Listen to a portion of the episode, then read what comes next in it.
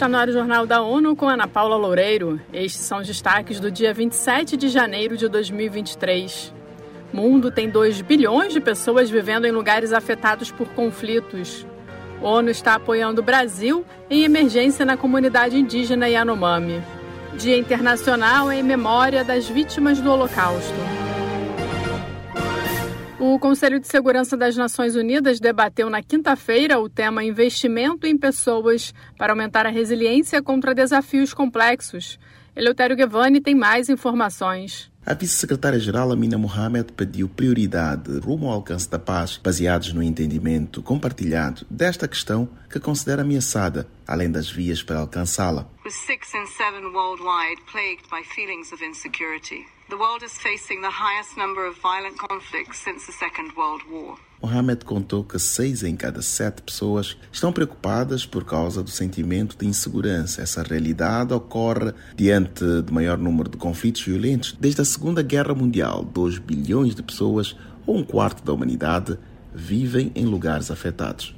Da ONU News em Nova York, Eleutério Gavan. No encontro, os representantes dos 15 Estados-membros do Conselho refletiram sobre os efeitos de novos desafios internacionais, ameaças e fatores que multiplicam o risco de conflito, como segurança alimentar, pandemias e mudanças do clima. A equipe da ONU no Brasil tem acompanhado de perto a situação do povo Yanomami na Amazônia brasileira, que corre risco de vida por desnutrição, contaminação por mercúrio e malária. A informação foi dada pelo porta-voz do secretário-geral da ONU nesta quinta-feira.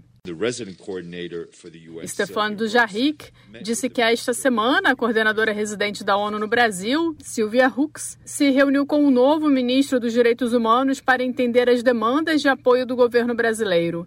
Ele informou que 12 agências da ONU estão preparando uma proposta de resposta integrada, oferecendo apoio imediato para atender as necessidades emergenciais da comunidade, além de iniciativas de desenvolvimento sustentável voltadas para saúde, nutrição e segurança alimentar. Segundo agências de notícias, 700 membros da comunidade indígena Yanomami estão passando fome.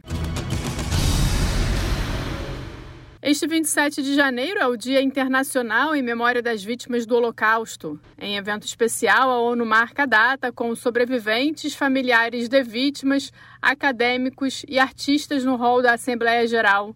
Mônica Grayle tem os detalhes. Sob o tema Lari pertença, uma série de eventos está agendada em Nova York para reflexão até fevereiro. Em mensagem, o secretário-geral sublinhou que o genocídio de judeus não era inevitável.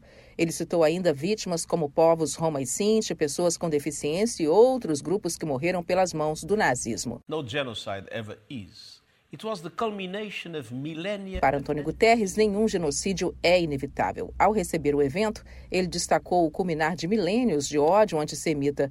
O chefe da ONU enfatiza que os nazistas só puderam atuar com uma crueldade calculada com atos desde a discriminação dos judeus da Europa até a sua aniquilação, porque poucas pessoas se manifestaram e muitos outros nada fizeram.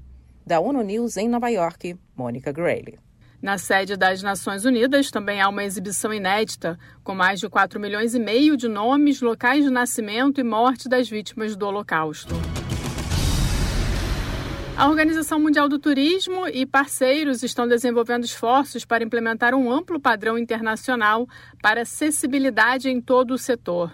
Eles criaram um guia para turismo acessível, com o compromisso de reconhecer as necessidades dos viajantes que vivem com deficiência. A ferramenta foi lançada durante a Feira Internacional de Turismo, FITUR 2023, que aconteceu em Madrid, na Espanha. A agência vem apresentando novos recursos orientados para a implementação da norma sobre turismo acessível em todo o setor. O guia tem como foco empresas de hospitalidade, alimentação, conferências e exposição e servirá como ponto de partida para avaliar seus níveis de acessibilidade e desenvolver ou adaptar seus serviços.